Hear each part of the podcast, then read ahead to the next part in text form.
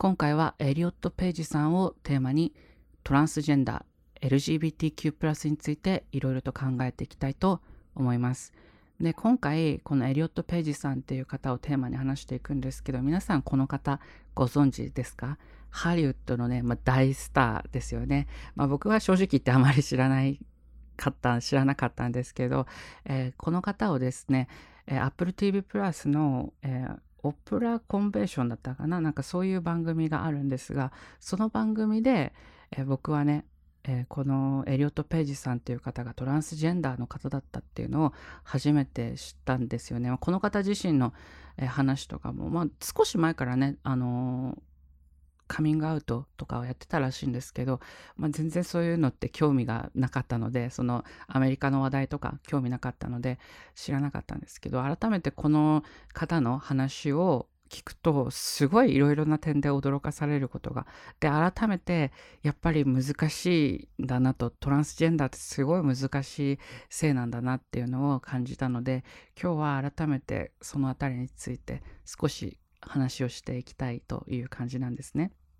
で、まあ僕がまた、またね、僕がこの LGBTQ とかについてのそのポッドキャストを、まあ、改めて始めようかと思ったきっかけ、まあ、ポッドキャストしばらくお休みしてたんですけど、まあ、こういう話題自体もね、あまり僕は得意ではないし、まあ、YouTube とかやってても、あまりこういう話題をしたことはないんですね。まあ、だけど、その話題をしようと、この話題をしようと思ったきっかけはこのエリオット・ページさんの話だったんで、まあこの話はね、絶対にしたいと思ったんで、ぜひね、えー、この番組自体も、あの、エリオット・ページさんの Apple TV でインタビューされてる様子とかもぜひ見てほしいです、本当にね。で、まあ、このエリオット・ページさんがね、語っていたことっていうのを、まあ、ちょっとだけ僕もお話したいと思うんですけど、えっ、と、このエリオット・ページさんっていう方は、まあ、さっきも言った通りトランスジェンダーで、えー、っと、彼女から彼になったんですよね。まあ、もともと彼の中というか、エリオット・ページさんの中は男の子というか男なので、まあ、元から彼なんですけど、まあ、体が、えー、っと女性として生まれてきてと。で、まあ、最近、えー、胸を取る手術とかやったと。で、それによって、えー、それによってというか、まあ、その手術とかして、なんか水着姿、上半身裸の水着姿とかを、えー、インスタグラムだったかななんかアップしていたと思います。それも結構話題になってたかなと思います。界隈ではね、そういう、まあ、トランスジェンダー界隈というか、まあ、LGBT 界隈ではちょっと話題になった話かなと思うんですけど。で、そういったこのエリオット・ページさんっていう方が話していた中に、そのトランスジェンダーならではの悩みというか、トランスジェンダーって、その、まあ、僕らからすると、僕らからするというというか、まあ、トランスジェンダーじゃない人たちからすると、単純に、まあ、単純ではないと思いますよ。と当人からするとね。まあ、僕らから見ると、いわゆるその、体が男性なのか女性なのかで、中に入っている、その精神的な、え、ー、と、エリオット・ページさんだったらエリオット・ページさんが女性なのか男性なのかっていう、そこの、まあ、ズレが生じていると。体と心のズレが生じているみたいな性自認の、えー、とズレが生じているっていうのが、まあ、単純にこのトランスジェンダーっていうふうに思いがちなんですよね。まあまあそれは合ってると思うんですけどで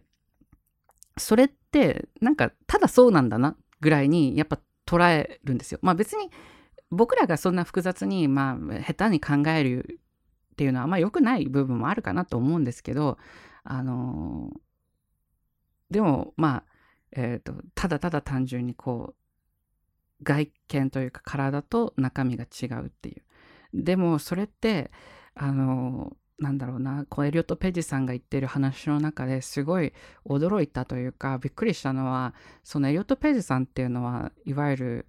まあ、今俳優さんになって、まあ、前は女優さんという扱いを受けていたと。でその X メンとかに出ててでレッドカーペットとか歩いていた人でその彼女だった時と今回はあえて言わせてもらいますけど、まあ、女性として扱われてた時っていうのはドレスを着て、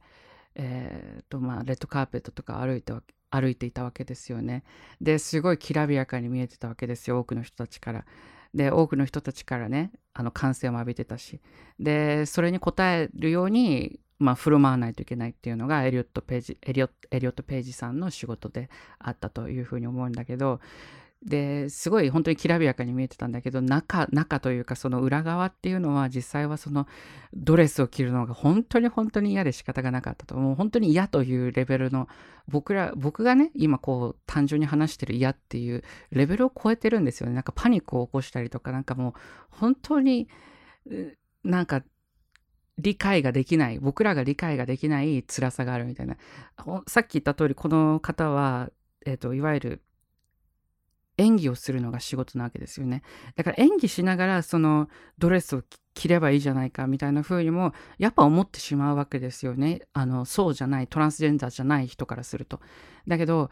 そうではないらしいんだよね。やっぱりこれはやっぱり僕らが理解できない理解しにくい話だと思うんですよ。当人しかやっぱり理解できない。理解できないというか当人しか感じることのできない、まあ、難しい、まあ、性というかトランスジェンダーのポイントだと思うんですね。なので、まあ、ただ単純にやっぱりこうねテレビとかで見ているトランスジェンダーって例えば春菜愛さんとかね、まあ、すごくコミカルにね番組に出て楽しそうっていうのを見るんですけどでも中ではまあ春菜愛さんはもう女性に、ね、なってるっていう感じだと思うんですけどまあその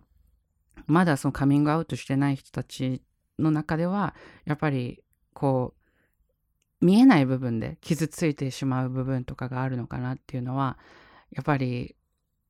すごい驚い驚くまでもないというかまあ分かってるっちゃ分かってるけど、まあ、傷つくことがあるだろうなっていうのは分かってるけどでも俳優さん女優さんみたいなそういう界隈にいる人でもやっぱそうかなり精神的に参るぐらい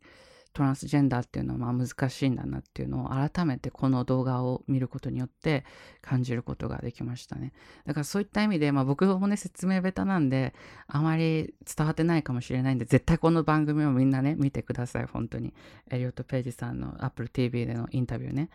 でもう一つねえー、このエリオット・ページさんの体験談とかもいろいろあったんですけどもう一つこの番組を見ていてすごい驚いたポイントがあって反トランスジェンダー法案反トランスジェンダー法とかなんかいろいろ言われたりすると思うんですけど、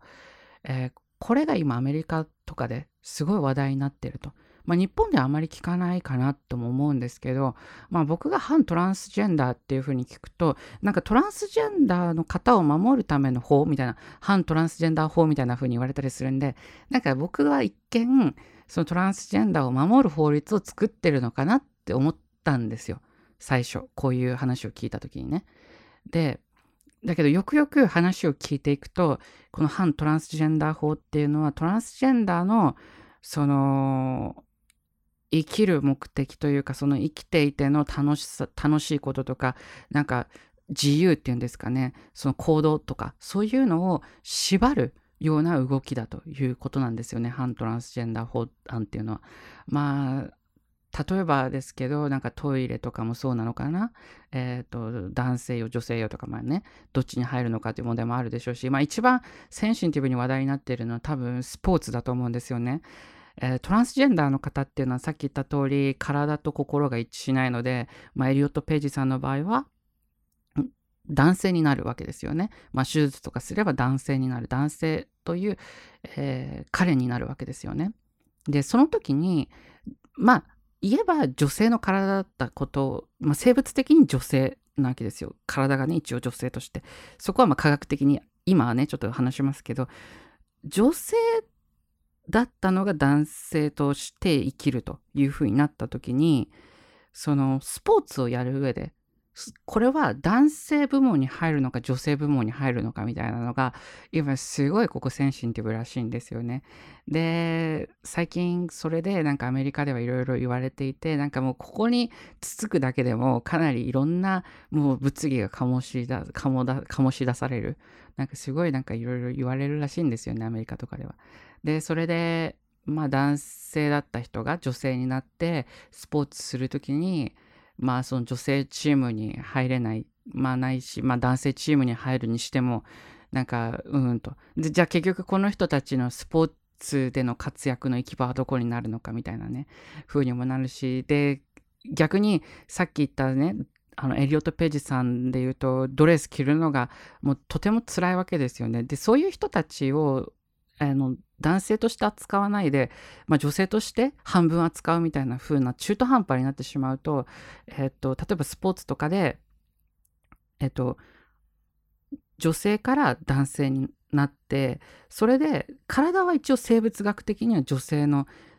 生命体ではあるのでじゃあ女性の部門でスポーツをさせようっていう風になった時に、まあ、一応、まあ、そこでさえっ、と、一応スポーツするために、まあ、じゃあ、えっ、と、100歩譲って1000歩譲って、まあ、男性ホルモンの注射とかは一旦やめたとして、やったとしてね、この人を本当に女性に入れていいのかという問題はあるわけですよ。問題があるというか、もん、なんていうのかな。この人自身に辛い思いをさせてしまう可能性があるわけです。さっき言ったドレスを着るみたいな感じで、男性がドレスを着るみたいな感じで、本来この人は男性の中で活躍したいというか、えー、スポーツをやりたい。女性の中に入ってたら違和感がありますよね。まあ、僕だったら男性部門でなんか競技をする時に一人だけ女性の中に、えーと、入ってたら、まあ、例えば男子バレー女子バレーがある中で、えー、僕が女子バレーに入ってたらまあハーレムにはなるかもしれませんけどなんか変な気持ちになるわけですよ僕自身がね。なんかこれはおかしいってなるわけです。多分トランスジェンダーの人もなんか気持ちとしておかしいと思うのかなって思うんですよねやっぱそこは。でもそれはえーと、実際の本人たちにしかわからない部分かなと思うんですけどそういうのがなんか今アメリカではねえー、となんかトランスジェンダーをもう端に端に端に追いやるような、えー、と法案がなんか可決されていくような感じがあるし、えー、となんかもっと過激で言うとトランスジェンダー自体をもう社会から抹殺するぐらいな勢いななんか法案というかなんかそういうのがあるらしいんですよね。あのでこのエリオット・ページさんの動画とかというかインタビューでそういうことを言っていてえっとアメリカってそのレインボーフラッグとかね掲げてパレードするレインボーパレードとかって言ってパレードするような国でそういう文化がねある意味日本にも入ってきてレインボーフラッグとかレインボーパレードとかねそういうのが行われるようになってったじゃないですか日本自身もね。でまあそれはいいも悪いもあると思うんですけどまあ、プラスにね、働いてほしいなっていうのはあるんですけど、その、アメリカの方が僕はどちらかというと、こういう、まあ、マイノリティというか多様性というか、そういう観点において、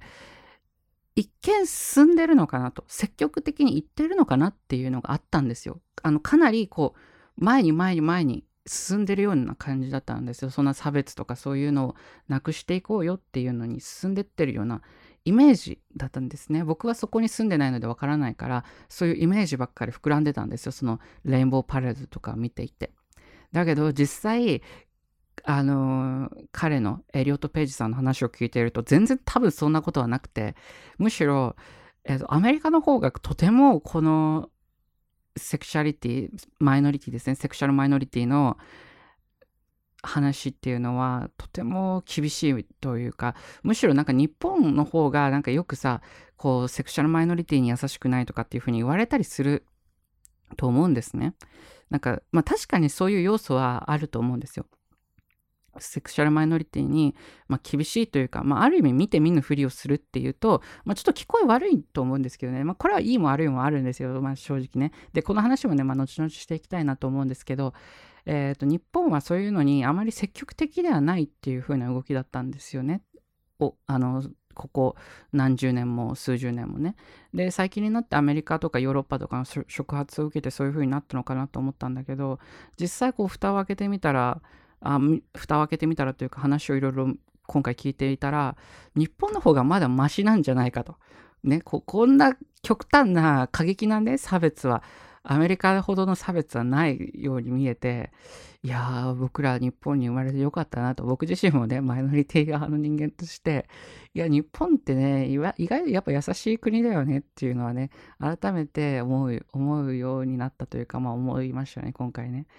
だからまあ、今回、このエリオット・ページさんの話を本当に聞いて、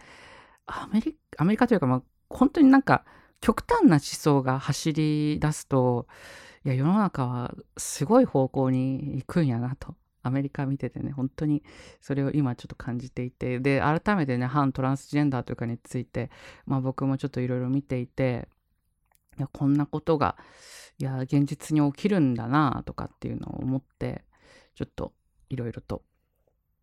考えさせられたという話でございました。皆さんもねまあこれをきっかけにね反トランスジェンダーとかアメリカでね今起こっているその現実というかもう問題についても考えてみると、まあ、ちょっと日本でもなんか少し役に立つことがあるかなとも思うので是非、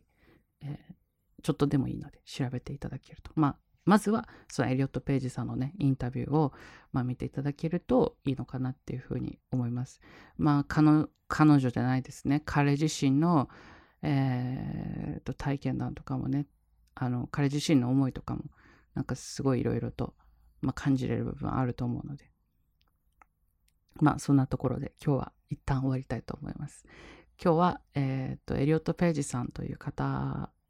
をまあテーマにしてですねいろいろ感じたこと、えー、このインタビューを見てね感じたことについて話したということでございました。また次回とかもね、まあトランスジェンダー、まあ、トランスジェンダーの話題一回離れてもいいかもしれないですけど、またポッドキャスト続けていきたいと思います。